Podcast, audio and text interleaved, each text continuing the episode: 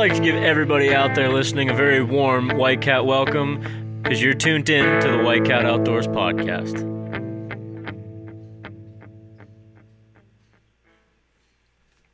I'm not really sure what to do with my hands right now. I haven't done this in so long. Just keep them at your sides, Frank. Okay, keep them down. What's going on, everybody? This is White. It's been a while. I'm glad to be back. And we got Tom. You haven't missed him at all. What episode are we, Frank? We are at one of those episodes. 44. Nope. 42. 42. We are at episode 4. I was gone for 8 weeks, so you can't blame me. Yeah. Actually, stats have gone through the roof. Not surprised. So who is here, Frank, again? Tom's here. Yes, I am. Yep, and you heard Nick being dumb over there. Yep. We're already here. Yep, and... for people that have new listeners, yeah, the guy that brought you in there, that's Big White, Frank Myers. Old face, old news. Face. Yeah, just a guy we decided to have drop by the studio tonight. Yeah. We're actually going to be talking all about him tonight. Frank, yeah. Why have you been gone? I was in Alaska, buddy. For how long was it? Oh, 6.5 weeks-ish. Six 7 weeks. Something like that. You say, yeah, you're gone 8 weeks, but yeah, in the Alaskan Bush for about 6 to 7 weeks. Yeah, it was a long time. But it was good stuff. Loved every second of it. So I guess first off, to set the scene, what were you doing up there? Who were you working with? Working for Alaska Lead Outfitters, and I was up there with my dad, obviously, and I'm working towards getting my guide license, which I can get it whenever I want. I just got to do all the paperwork and all that nonsense. So what are you doing up there that is helping you get your guide license? Going out hunting with other guides and, packing meat and whatnot, that sort of thing. Okay, so, and it's like what, like a 2-year process, or? It depends. You can actually get it done in 1 year if you work, like in the spring and the fall. You have to work for an outfitter for 30 days in 1 year, or if you don't do it in 1 year, it's 60 days over more than 2 years. So it can be anywhere from a 1-year process to a 5-year process. It's however long it takes you to get your time done. 30 days is the... time though, if it's in one year. And then 60 if it's more than 2. Yeah. Okay, so you could potentially do like 2-week trips for a couple years and exactly. Yeah. So if you just went up for moose season, which is the moose season is 10 days, if you just did that for however many years, then it would get 6 years. Yeah. If that's all you did was if you just showed up the first day of moose season, left the last day, you get 10 days at a time. So if you were to I guess bear season's kind of before and after and during. Yeah. So you could easily get more. You said you were up there for. Mm-hmm. Yeah. Basically bear season, 60 days. Yeah, bear season starts August 19th or 20th. I can't remember which, and then it runs all the way through till after moose season, and then if you hunt in the springtime for brown bears, then you can get days in the it's the same license year, so you can get days in the spring and in the fall.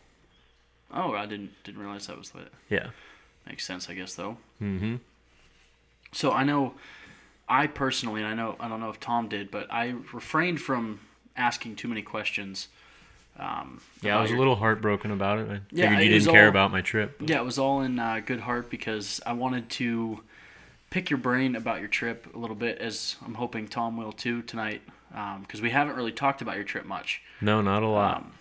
So just shared a few pictures and that's about it. Yeah, which we'll obviously use those for the cover art. Yeah. So I guess you started this year. Were you doing a little bit of fishing this year at the beginning? I wasn't. Mike, the guy that I work for, Mike Vanstrom, he does a few fishing clients. He doesn't do a lot of it. So the day that I flew in to the village, there was a few fishermen coming in, and all I did was just take them down river to the fish camp, and then I immediately left and went up river to start setting up our moose and bear camps. Okay, so you weren't really working with as a fish guide or anything? No, not at all. All I did was take them from Ekwok down to their camp, and then I left. Alaskan Uber, basically. Exactly. I get paid good money. So 5 stars if you get in Frank's Uber boat. Yeah, exactly. You should get a little Lyft or Uber sticker for the side of the boat. I'm sure. That would be pretty comical. Yeah. Probably don't run much Uber out that way. No, just pretty much none. Actually, exactly none. There is none. So it starts with, like you said, all right, so you went up to camp, set up for bear. Mm-hmm. How long are you there before clients start coming in? And, like, what are you doing to set up camp? Because, like, I mean, you're obviously way out in the bush. Yeah. But what are you doing setting up camp? Is it tents or, like, yeah, kind of... Yeah, tent camping. Do you guys have any of those caches out where you're at right now? Yeah, two of our camps have caches, and the one, like, main base camp has a couple of cabins at it, and we don't, like, I don't run out of that camp at all. I'm just in and out of there from time to time getting supplies and whatever. That's, like, where our base camp is, and we'll be in there for a day or two at a time and then leave, just supplying and whatnot while we're setting up. And then we go out to our other camps and set up those main camps. And then once in a while, not very often, we'll put out like a couple of spike camps between the camps because they're all about an hour apart from like the base camp. The next camp up is an hour, and then the next camp after that is another hour. So sometimes we'll throw up a spike camp halfway between them just because you don't want to run, the whole way back and forth burning gas in the boats every single day. So that was a weird start. Why do you have safety glasses? For safety. It's right in the name. Could get wild. Are we getting dangerous tonight? I work for a living. So as do I. Work with my hands, and I got to protect my eyes because metal chips are flying everywhere. Yeah, he wouldn't be able to run that computer so well. I don't even run much of a computer anymore. I am... I meant the one you're sitting in front of right now. We're not throwing sparks and metal right now. It might. Depends on how much you want to make me think. Yeah. No, it's from work because I work for a living 5 days out of 7. And I'm a foreman now by default because nobody else is there. So I'm my own boss. Nice. I make my hours as long as it's 7 to 3:30. And yeah, that's why I have safety glasses. So. Thank you. Yeah. So, Frank. Yeah. How many bear hunters did you have coming into camp at the beginning? At the beginning, I think we only had 2. Yeah, we had 2, and the one guy actually left early, but he ended up coming back during moose season, so we'll talk about him a little bit more later. But the other guy was actually in my camp, and he ended up getting a bear, and it was a pretty nice one. And I think he got that early season, like before moose started? Yeah, it was in the early season. I did want to ask, well, because like I know personally from experience talking to you and your dad that the best way to kill a bear up there is to hunt off of a moose carcass. Mm-hmm. So that season that comes in before moose, what's your guys' strategy for pursuing brown bear?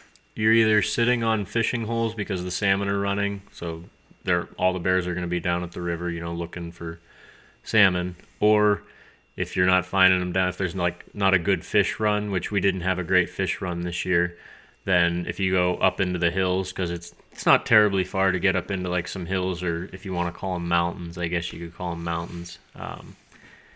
Then you can go up there and glass for them while they're laying around eating berries and stuff. So those are pretty much the only 2 ways. That, or we'll like just drift out of camp, in the boat. You'll just drift, let the river take you down so you're dead silent, and you might come across one on a gravel bar crossing the river, whatever, on the main river, which you usually don't see them on the main river because of all the boat traffic. You got to get back into like the little side braids and the sloughs and stuff where the fish pile up, and that's where you'll find them most of the time. Are you allowed to shoot the bear while they're in the water? Mm-hmm. Okay. Are the moose here allowed to do that too, or do they have to cross? Okay. No, you can shoot them in the water. I don't know if it's Pennsylvania or not, but you good? Yeah, for now. Might not be in a minute. But I don't know what state it is, but I know there's a state where you can't shoot whitetail in water. Mm-hmm. I'm sure it's multiple states. Yeah, it wouldn't surprise me if it's multiple. So they're not like taking off when you come down the river like that, or you're not powering down the river. Your motor's silent. You're not. Okay, running down the river, you're just letting the current take you down, so you're dead silent. Now, do you you see a bear, then do you coast to the bank, or do you just shoot them right from the boat? You can do either one. It's better to go over to the bank. I was going to say, I feel like it'd be hard to shoot on a boat. Yeah, definitely. So it's easier to get. Yeah, and you're not allowed to shoot while the boat is under power. So if I'm hitting the throttle, you're not allowed to shoot, because then I can be putting you in the direction of the bear, and then it's an unfair advantage. But you could theoretically throttle up, kill the motor, and then all of a sudden it's legal. Yeah, that's gray area. It's unsportsman. Yeah, unsportsmanly like. Yeah, so it's that's like a gray area. It's not really like 100% spelled out, so it's best to just not even toe the line, just not have the motor. The juice is not worth the squeeze. Exactly. On that one. It is not even a little bit. But anyway, how'd the bear hunting go? Well, that guy, the guy that was in our camp, he ended up getting a decent bear, and what is a decent bear? I don't know what a decent bear is. An 8-foot brown bear is a nice. And what is that weigh ish? Honestly, I have no idea. I mean, I would guess 100 pounds. More than 100 pounds. I would guess like 600 pounds, 5 to 6, in that range. Probably 600 pounds. So that's a good bear. And what's like a slob's like a 9-footer is just that's a big bear. That's when you start going. That's a good bear. That's like your 170-inch whitetail. Yeah.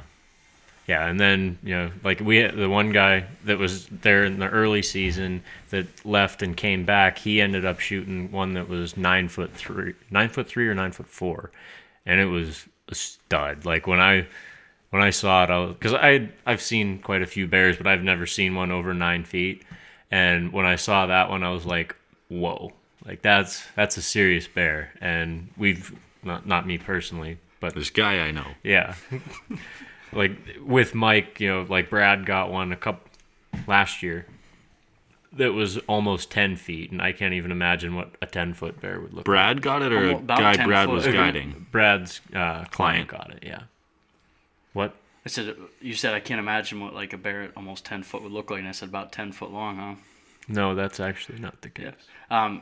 Just out of curiosity to try and paint a picture in my head and our listeners' head, what a roughly... like from front quarter to hind quarter is a moose lengthwise. Do you know or no? I don't know how long they are, but like how tall they are, they're about 7 feet to their shoulder. Okay, 7 foot to the shoulder. So if you understand how big a moose is, add 2 foot to that basically. So it can. And that's not like when you're talking about the size of a bear. Like if someone says they shot a 6-foot bear or a 10-foot bear, that's not how tall it is. You don't measure bear by height. You measure.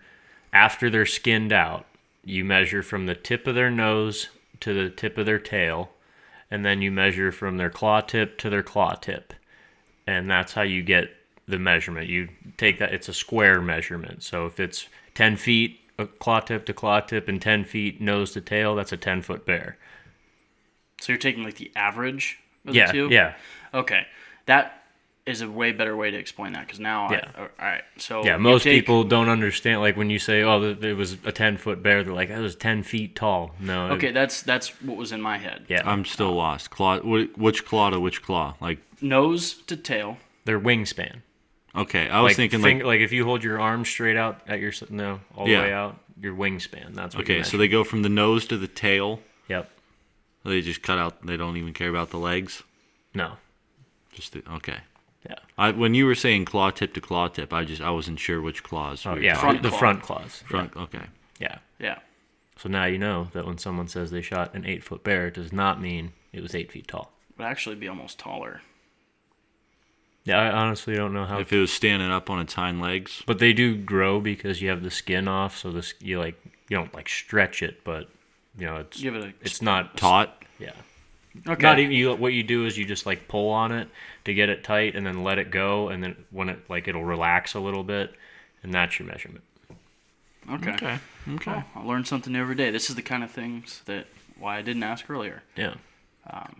So now somebody else that knows nothing about this, like me and Tom, now can understand it. So. Yeah.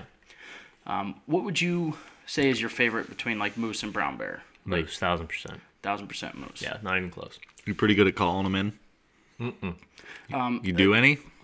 I do want to. There's a few different ways, like calls versus like you know, store-bought calls, and then there's some homemade calls and stuff. Frank's a coffee can and a string kind of guy, I bet. Well, that's what I was getting at, is like, if you want to talk a little bit about... Now, we don't have any in studio tonight, so we can't do them through the mic, which is a shame. It is a real shame.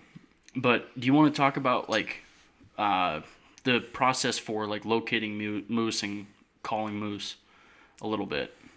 I mean, pretty much just look for really thick, nasty crap, and that's where they're going to spend all their time. And you guys don't do much calling? Oh, yeah. Yeah, it's all calling.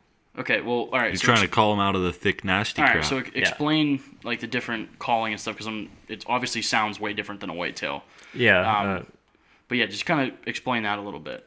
Well, I mean, you still have, like, your basic, like, if you have a cow call, which... It sounds more like an elk cow call than like a doe bleat. It's not a bleat. It's a long call. And it's more of a moo, if you will, but not really. That's where the name moose comes from. Exactly. I did not know that. Yeah. Yep. So early in the season, you do a lot of cow calling because they're not aggressive yet. They're not rutting, so you don't want to get too wild and start grunting at them and raking and whatnot. Early in the season... You have a 10-day season. Yeah. So they turn on, it's like the flick of a switch. Really? Yeah. Okay, so it's like, not like whitetail where you kind of like the peak half-ass like, see it. Well, yeah, you have like pre-rut, peak rut, post-rut. So like it's very... I mean, you still do have that, but when... like when peak rut's on, peak rut's on. Yeah, and like towards the end of moose season is when it all of a sudden kicks on and they... Their rutting activity is insane to watch. Like they go absolutely nuts. But before that, if you have a bull that's not rutting, and you're making like ruddy sounds, they don't really respond to it well. That's why it's best to go with like a cow call, so they can locate a cow and like, okay, so as soon as she's ready and I'm ready, then we can get this going. I know where she's at. So you're pretty much waiting for the moose to kind of give you the signal that the rut's ready to, like, the rut's on. Yeah, and you can still call them effectively before the rut. Well, you just change how you call. That's what I'm saying. You're waiting for the actual moose to start sounding ruddy and acting ruddy before you start getting that aggressive style. Yes, correct. Gotcha.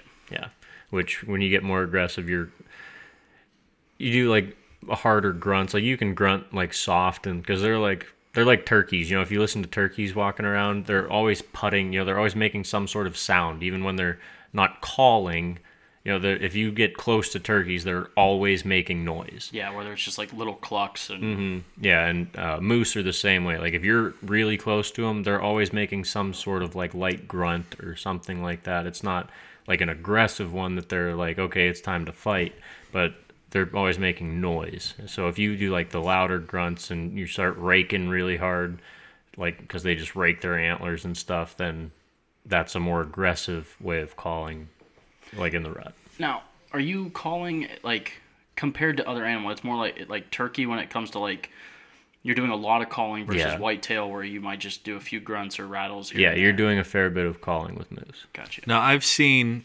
videos of people just doing straight vocal, no call, moose calls. Yeah, that's pretty much how everybody does it. All right, so let's hear your best rendition of just one. We agreed long ago to not do calls on the podcast. I didn't sign that. You didn't have to. It's recorded. Yeah. Way back when. Yeah. Just a grunt. Nope, not doing it. So the viewers want it. And so like the main listeners, nobody views it. So the main call that you're gonna. Sorry, guys. He's no fun. If this video gets 5 likes and 3 shares... It's literally not a video. If this post gets 5 likes and 3 shares or more, Frank said he'll do grunt next podcast. Okay. So what was I start? Oh, yeah. The main call that you're going to want, calling moose, is a stick with an empty oil container, a quart oil container on the end, with the end of it cut off.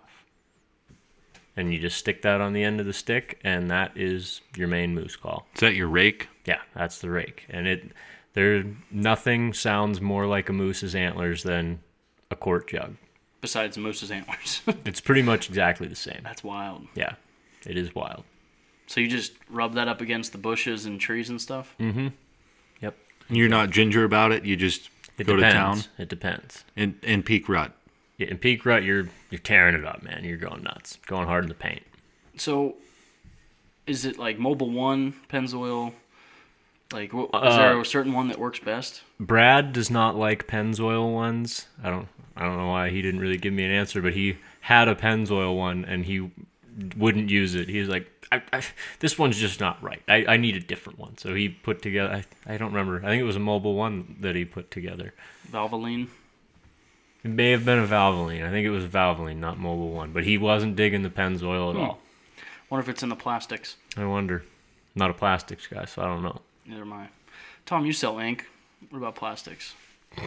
No, just not even close to the same. Toner and ink, man. And drums. Machines, too, if you need a musician now. No. But tiss. Drums for the toner. Toner talk, you guys wouldn't understand. Way above you guys. Way above my pay grade. You could let the listeners know we'll do toner time with Tom. I don't... Yeah, probably not. All right, well, we won't do it then. Unless that's what the listeners want. I don't think so. Do you know what the listeners do want, though? A grunt call. No, that's not even that. I got a little bit from Frank, but Frank had... First off, we posted a while back, Frank picked up a new pistol. Yeah. For his trip to Alaska. So tell us about the pistol, just real briefly. I know it was on our Instagram, but then... You almost got to use this pistol. I did, and it's a pistol that I really never want to use. Exactly. So build the suspense up with talking about this pistol and lay it all out there. So it's a Smith 329 PD Air Light, super, super light, really packable pistol, and it's strictly for... It's a defense gun. If it's a last resort thing, the only reason I would be shooting this is if something was about to be chewing on me. You prefer that over bear spray? Believe it or not, yes. Wow. Yeah, it's wild, but it is what I prefer. So we had a guy in camp shoot a bear, and I got called to go down. It was in a different camp, and so I went downriver to go help him track, and we're following blood for quite a ways. It wasn't a great hit, and we were following a little bit of blood, and... We can hear it up ahead of us a little bit, and we're getting closer and closer, and it's like, okay, it's pretty close. Like the noises are loud, it's thrashing up there. It's doing thick nasty in there. But yeah, you can't see more than a few feet in most places. So I'm hearing it, and I'm like, it sounds like it's only about 20 yards ahead. So about 5 yards in front of me, there's a little crick, and then that's a couple yards wide, and then a few yards past that is where I think I'm hearing this bear. And I'm trying to look, but it's so thick you can't really see anything, so I step up onto a log and look around this bush. And as soon as I stepped and looked around, I thought I saw the bear, and I pulled my gun up, and then it turned and looked right at me, and I saw its face, and I was like, oh man. And it was, it was under 15 yards. It was right there. And that's a lot closer than you want to be to a wounded bear in a bunch of really thick stuff. So as soon as I saw its face turn towards me, I pulled the hammer back, and I was about to let one fly, and it just took off running. So it wasn't like I was in danger per se, but it definitely got the heart up when I had to pull the hammer back and that thing turned and looked at me. It was pretty wild. Yeah, crazy that You've been to Alaska a few times. Mm-hmm. You just bought this pistol this year for Alaska, and almost made it bark. Yeah, yeah, it was close. That's wild. Yeah, definitely. Yeah, that's literally the only, and I wouldn't even call that a close call, but it's the closest call I've had with a bear. Do you know any of the guys you were in camp with, the other guides that have had real close calls to bears, or when they had to use their last resort? Not super close calls, but my dad's had them charged before, after they're hit, and they were coming at him. Yeah, sometimes they will come towards you when you shoot. Yeah, especially if you're on a moose kill and they're protecting it, they don't want anything else taking it, and if they get shot, they take it as an insult. You're trying to steal their moose kill, so they want to protect it. So yeah, they've I know a few people. I don't know if Brad has. I think he has, but they've had them charged before, but it's never been it died right at their feet, or, you know, I've never known anyone that's been attacked by anything, so. Gotcha. Well, and because they're in season, it's not like you have to wait until they're chewing on your boot to make the shot. Exactly. It reminded me when you said that, like, they're very protective over their kill if they kill a moose or something. Mm-hmm. Is it true that you kill a moose and you get up to it and a bear's on it? It is now the bear's, correct? What do you mean? So you shoot a moose and it runs off and you're tracking it. You find it and a brown bear's on it. Like, is it... I could have swore that there was, elk and stuff. Like, if bears get to your elk, like, it's theirs now. Like, you pretty much... You aren't allowed to tag it, you mean? Yeah. I don't know. Honestly, I don't know if that's a law in Alaska. I mean, I guess because the brown bear in season... Mm-hmm. You could shoot it, but it doesn't necessarily mean... that's like what we tell people, like... Get if your combo. No, not even that, but like if you are a combo hunter or if you're a bear hunter going to somebody else's moose kill, that we always say you might kill a bear that you're not happy with. Like, you might have to shoot a bear that's not as big as you want. Like, if you want a 10-footer, you might have to shoot a 7-footer. Because if we walk into this moose carcass and that bear wants to keep it... and it's not going to let us walk away, then you have to shoot it. If it's going to come after us, you're shooting it. That's your bear. Okay, so break that down a little bit. So, like, that's kind of a crazy concept. So, like, you're saying, like, the bear, once the bear sees you or something, like, on, like, if you're hunting a carcass and a bear comes in, once that bear knows that you're around, you've pretty much, you're locked there. And if you try and leave, the bear's like... No, not necessarily that. Like... a lot, like, if a bear hits a carcass, what we'll do is, like, you'll just go, like, check it in the morning, because usually they're on it. Like, once they claim it, they pretty much won't leave. Yeah, they won't go very far from it until they're done with it. And they'll sit there and eat until they're half dead. Like, they'll be throwing up and, you know, they just gorge themselves with it. So they're usually right there. So what we'll do is, like, go to it in the morning and check it, go to it in the evening and check it, and just wait for that bear to be there. Sometimes you'll do like all day sits on it, but a lot of the times hunters don't want to sit all day. They'll just go check it in the morning and the evening. So if you walk into it and the bear doesn't leave, or like if it's a bear that you don't want and you go to leave and it's, you know, hey, it's trying to charge you, then at that point, well, it's either you take a smaller bear or you lose your life. Take your pick. So that's kind of what we say is... And you just let people know that ahead of time. Like, yeah. If it goes bad, that's your bear. Doesn't matter how big it is. If it's going badly, you have to shoot it. And, I mean, obviously your guide's going to be the one that just decides, hey, this is going to go south here real soon if you don't take this shot. Yeah. Like, do they... like, does their body language kind of let you know? Yes, that, very much. Like, I obviously it's you're not never...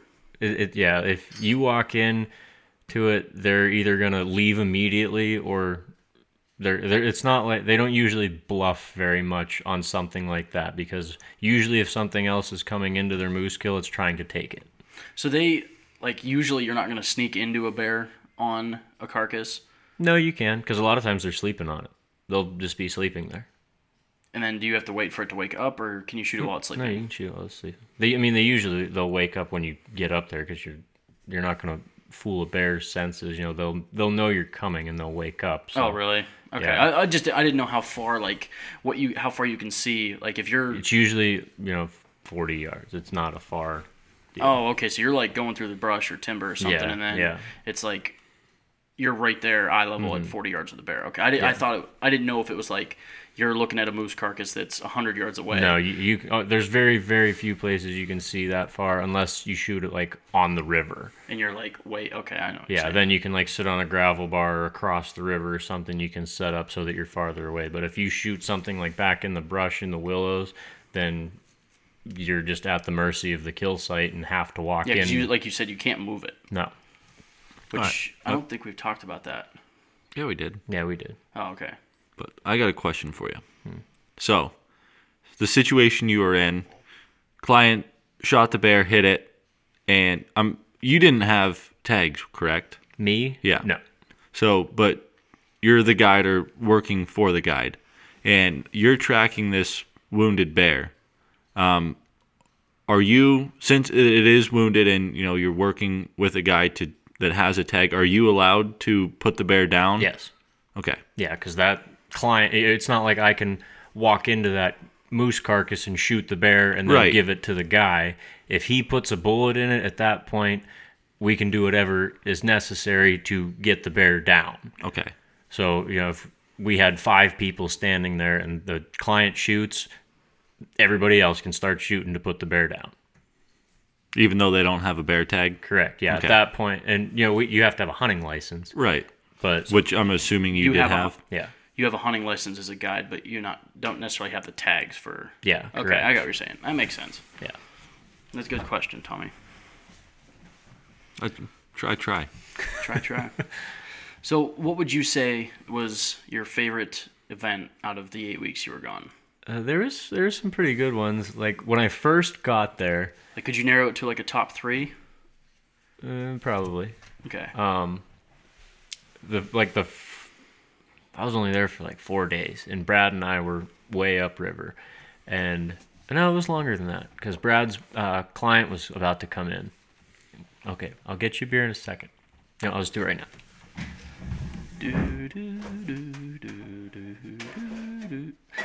That wasn't plugged audio. That was coming straight from these vocals, just so you... Beautiful hold music. Yeah, it was. Now that Frank was rudely interrupted for beer, he's back. Yeah, I'm back. So yeah, Brad was upriver at the farthest camp, and I was with him. And he had a client coming in that day, and I had to go downriver for something, which I had just to go one camp down, which is an hour. So I was going to go down there, which takes an hour, and then do whatever I was doing. I don't remember what it was, but it wasn't going to take me long, and then I was going to be back up at the camp. So I was only supposed to be gone for about 3 hours total. And I get about halfway down to the next camp, and my boat breaks down. The fuel pump went. So I was stuck on the river there, and Brad had a sat phone and I had an inReach, which the inReach was friggin' slick. I was all about the inReach. That was the first time I've ever used one, and definitely big time lifesaver. So my boss Mike had an inReach, but he was in the village, which was about 6 hours from where I was at. And I couldn't get a hold of Brad because for some reason, I don't know if it's just the way the inReaches work or if it was just the particular sat phone, but Brad had a sat phone, so I couldn't text him. It wasn't working. We tried it. It wasn't working. So I couldn't communicate with Brad. So I texted Mike and I was like, hey, you know, boat broke. I need a hand.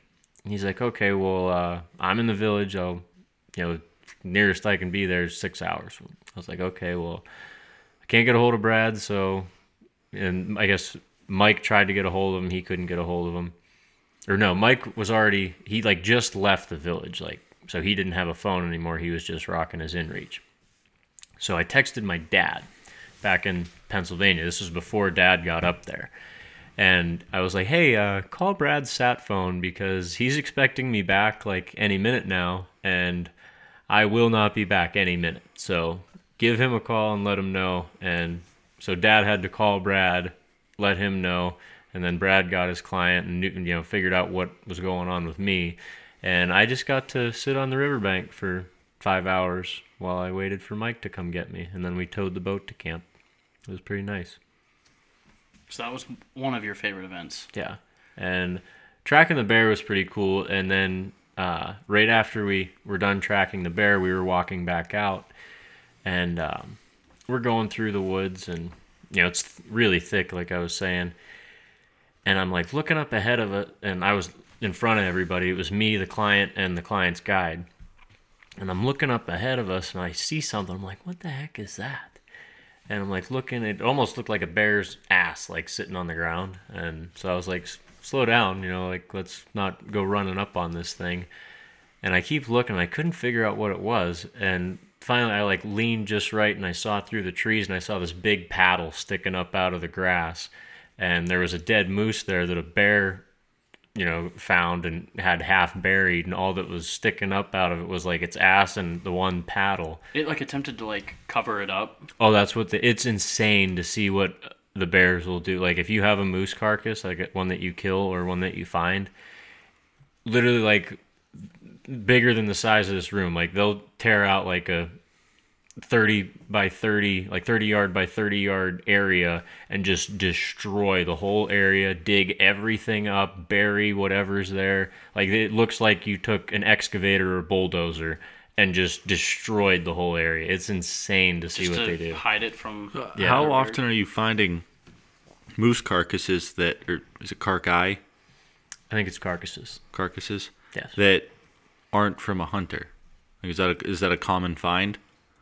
It depends on the time of year. In the spring, quite a few, because they like fall through the ice in the river and drown like in the springtime. When the ice is starting to go out, they think they can still walk across and they'll fall through. In the fall, it's not so common. A lot of times what you'll see is just like somebody else on the river wounded one and they never found it and it died, or you know, sometimes the bears do kill them. Usually they don't kill big healthy bulls. Obviously, bears are kind of opportunists, where they're not gonna go wasting a bunch of energy trying to take down a moose. Exactly. They'd rather go eat fish if they can't find a dead moose. Yeah, exactly. And like in the springtime, there's all kinds of dead, I shouldn't say all kinds, but there's quite a few dead moose, just winter kill moose that the bears will come out of their dens and find first thing in the spring. So that's an effective way to hunt them in the spring, but yeah, that was a pretty cool experience walking through the woods and finding it. It was a huge bull. It was a 65-inch bull. It had really wide, long paddles, nice brows. It was a really, really pretty moose. Wow. And my dad's client actually ended up killing a bear on that moose carcass that I found. And then didn't you say something about he tagged the moose? Yeah, he ended up taking that moose, just the antlers home, and you just put it on the hunt record that, yeah, because it was after the moose season. And he never killed a moose, so at that point he can just put the tag on it, and then you put in the hunt record that's what happened. So it's not like it doesn't look like you just have to document it basically. Yeah, exactly. No, that's cool that they have that kind of system in place. And we didn't even know that at first. Like Mike had to call the game commission and was like, "Hey, you know, like this guy. Here's the situation. Yeah, this guy. We found this dead moose. This guy didn't kill one. Has a tag. What are we allowed to do here?" And they're like, yeah, he can just throw his tag on it and put it in the hunt record that's what happened. So he's going to, like when he mounts his bear, he's going to put the rack in, you know, put it together. So you do like a full-size bear? Yeah, a lot of people do full-size bear mounts. That's insane. Mm-hmm. When you're paying $20,000 for a bear hunt, you know, it's got to be north of $5,000 to do a full body. Oh yeah, bear. For sure. Like, yeah. Do you know rough estimate or no? It's more than $5,000. I think it's like 7 or 8, and it does depend on the size of the bear. Like if you shoot a 7-footer, it's different than 10-foot, so it varies quite a bit depending on the size of the bear. Now, because bear varies so much, it's not like a whitetail that you're getting mounted. Do you know? I guess this would be more of a question for a taxidermist. Yeah, I have no idea. Okay. Anything you're about to ask that has to do with forms and taxidermy? That's literally was where I was going, was forms, because it varies so much. Yeah, I have no idea. I feel like there's a mouth open costs more. Yes, it does. We'll go back to your $20,000 hunt. Somebody's probably not worried about the $75 upcharge for the mouth. Could be $125 depending on the taxidermist. Yeah. I'm trying to think of anything else. I guess you were gone for 8 weeks. Like, what's it like being totally disconnected from the world, civilization? Like, you know, there was a lot of stuff that, like, you came back to in the world and the news and everything. So kind of give us that take where, like, you know, you were totally unplugged from the world for 2 months, which that's a long time. Yeah. When you think about the average person, this year. So much shit's happened this year. It's insane. You missed the whole baseball season, basically. I know. The average person spends 4 to 6 hours a day on their cell phone. Yeah. So yeah. That's an accurate. 4 to 6 hours a day.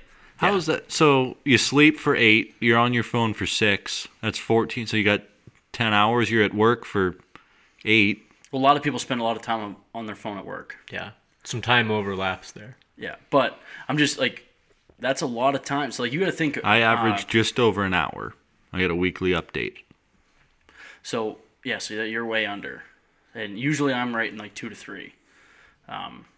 But anyway, so you got to think, like, people are so connected to everybody else constantly. That's where I was getting at with that stat. Yeah. Was that, like, everybody's constantly connected with whether it's Snapchat or social media or texting. And then you totally unplugged from that for 8 weeks. So, like, talk about, like, almost like the sensory overload coming back into civilization after that amount of time. Yeah. I mean, this year it was a little bit different because I did have an inReach. So I was able to, like, text. I texted you a couple of times just to say, probably like 8 times. Yeah. Just say, hey, you know, how's the podcast going? What was the topic this week? And, you know, that was it. And it's a pain in the ass to text on those things. It's like going back to an old flip phone, right? Even worse than an old flip phone. It's like a keyboard that you have to pan through each letter. It's great. So it's a pain to text on. So I, you know, didn't talk much. I texted my mom a couple times, texted my sister a couple times just to say, hey, you know, how's it going? No texts, old Tom. Tom, you know I love you. Uh-huh. Nick was getting them, your dad, your mom, your sister. I'm sure Sam got one. Sam did not. Oh. So you and Sam can hang out. So I did have the inReach, so I was able to just talk to people once in a while, which is that's the first time I've been up there that I've had that luxury. But still, I didn't talk about, you know, what's going on in the world. You know, what happened in the news today? What new songs were released? Yeah, that was a big one. So it was about. I know which one you're referring to. Yeah. So Cardi B. Yeah, that's as far as we're going to go with that. Yeah, we don't need to start singing that song. So I was up there for about 4 weeks 4 or 5 weeks before my dad and a couple other of the guides got into camp. And when they got into camp, I think Brad was like, so what's going on in the world, you know, with, you know, riots and whatnot, because, you know, people have been rioting all year. And the one guide is from Kenosha, Wisconsin. And he's like, oh, yeah, they're burning the city down. And we're like, what happened in Kenosha? Because we had no idea. That happened, you know, after I left. And they're like, oh, man. Then he started filling us all in on what happened in Kenosha and how they're burning that city down. We're like, Jesus Christ. And, you know, they just were filling us in on all the stuff that you miss. And that was only, you know, in 4 weeks that we were gone.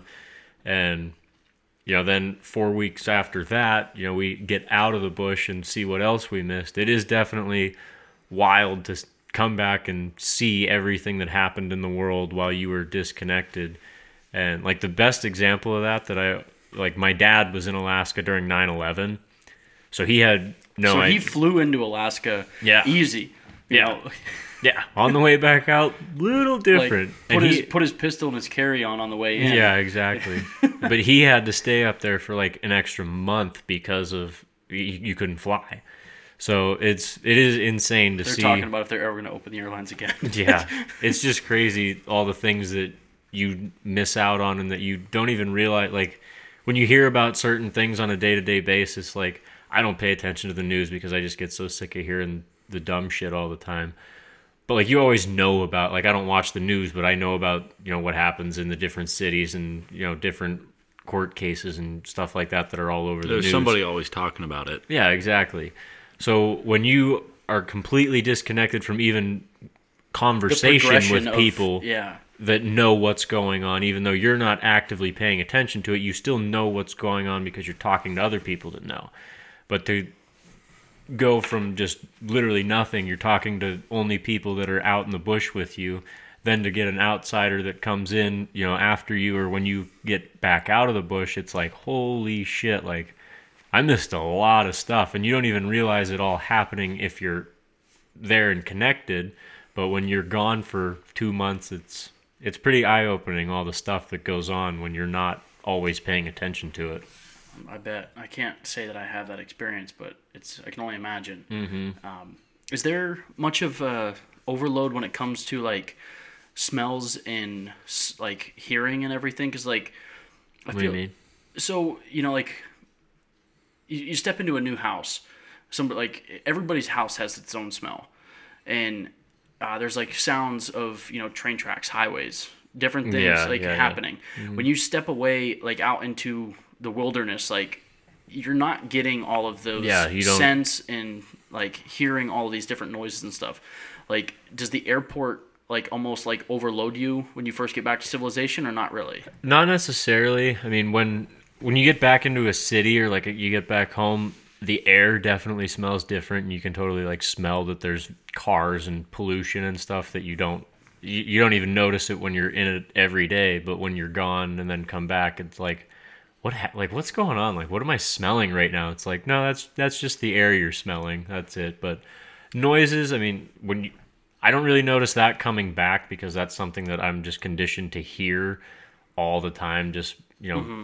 But when you go away from it into the silence out in the bush, that's when you notice it going that way, but you don't notice it coming back out. That first few nights, mm-hmm. going to sleep and stuff, when it's mm-hmm. totally, because even if at my house, I live 2 miles from the interstate, yeah, and a mile from the interstate. Sorry, you still get highway noises. Oh yeah, at my house, and you've got not interstate, but you have a pretty busy road just up here. Like mm-hmm.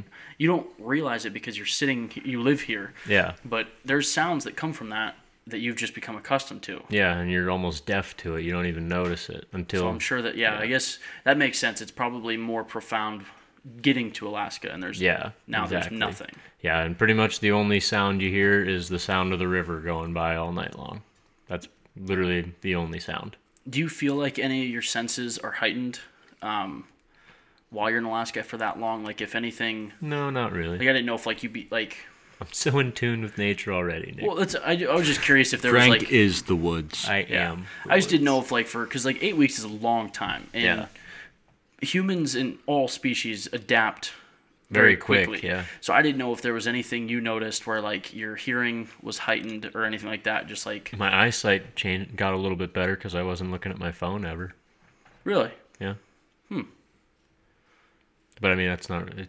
That's just something that... I mean, I have really good eyesight. Kind of. I have really good eyesight as it is, but, you know, if you're staring at your phone or a TV screen or a laptop all the time... It strains them. Yeah.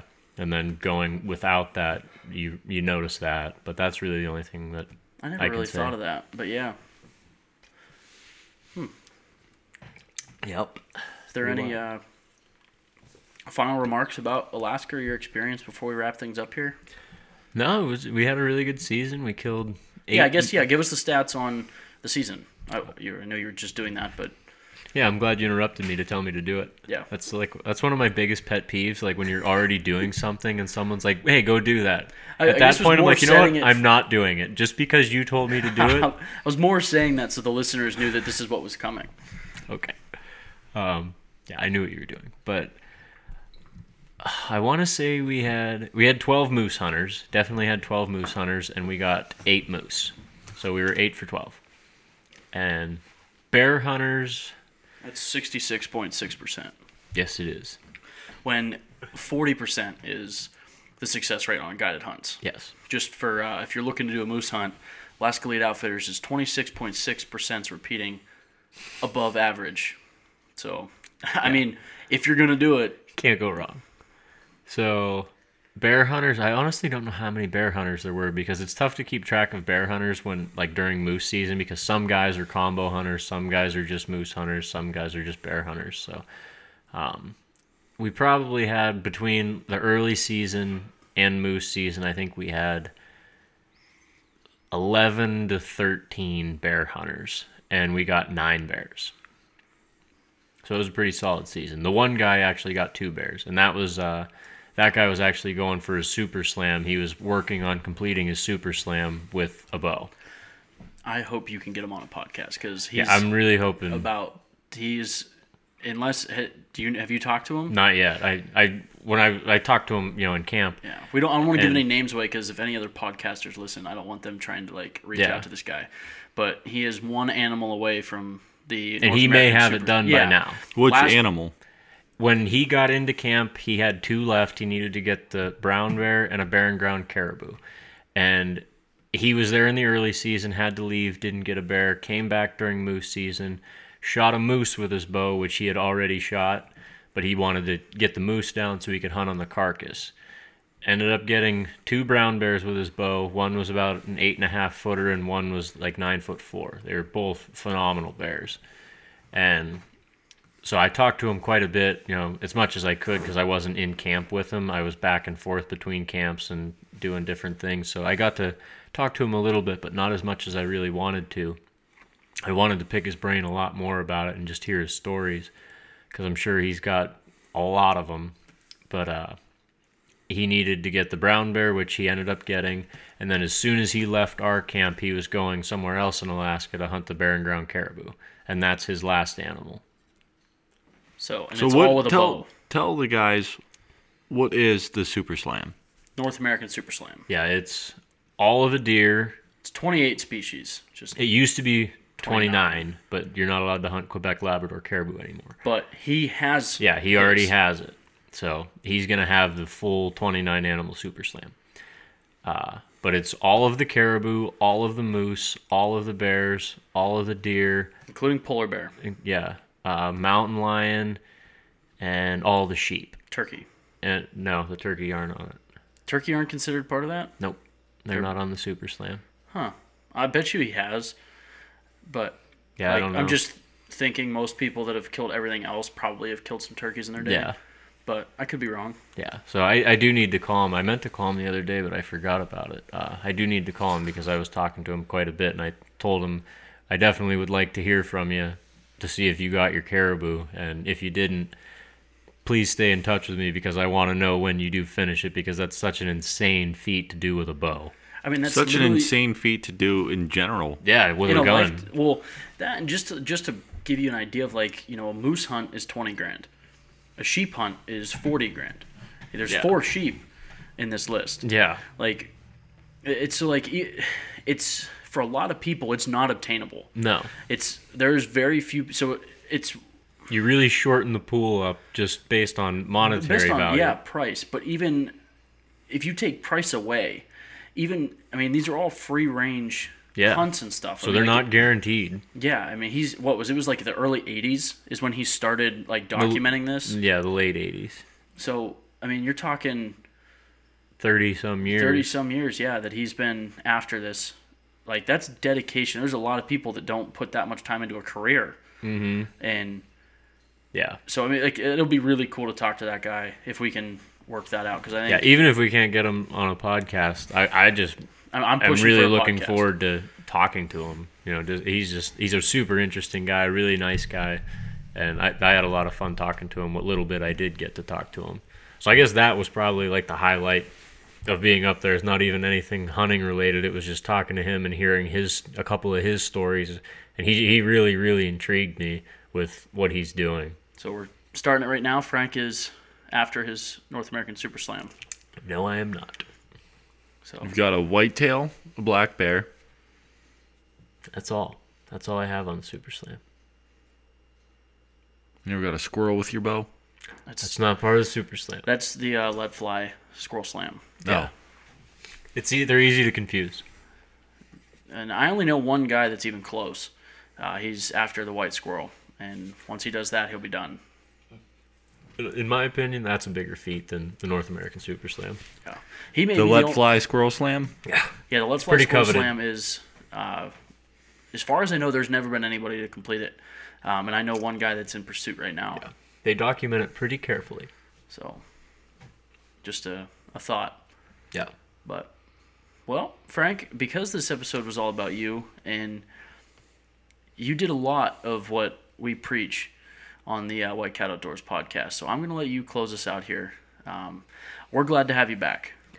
Tom was a little rough leading us in. I'm just kidding. Tom did a great job. No, I listened to him when I was in the airport on the way home. I listened to the podcast. In all seriousness, Tom did a great job. Bringing us in, but we're glad to have you back where we like you. So go ahead and close us out there. Yeah, no, I'm really glad to be back. I definitely missed the podcast. That's the only reason why I sent Nick any text messages. It wasn't because I care about him. It's because I cared about the podcast. So don't feel too bad, Tom. Mm-hmm. But yeah, I really miss being here. I missed bringing us in every week, and I'm really, really glad to be back, and I'm looking forward to the next 47 weeks until I'm gone again. So around episode, what would that be? Up around 83, when I'll be tuning back out right? again. That so was just, I just quick maths. It wouldn't be 83 because it's 52 weeks in a year. What? Doesn't matter. It doesn't matter. But yeah, I'm really looking forward to being here, you know, the rest of the time until I'm gone again. So until that time, make sure you guys are getting outside.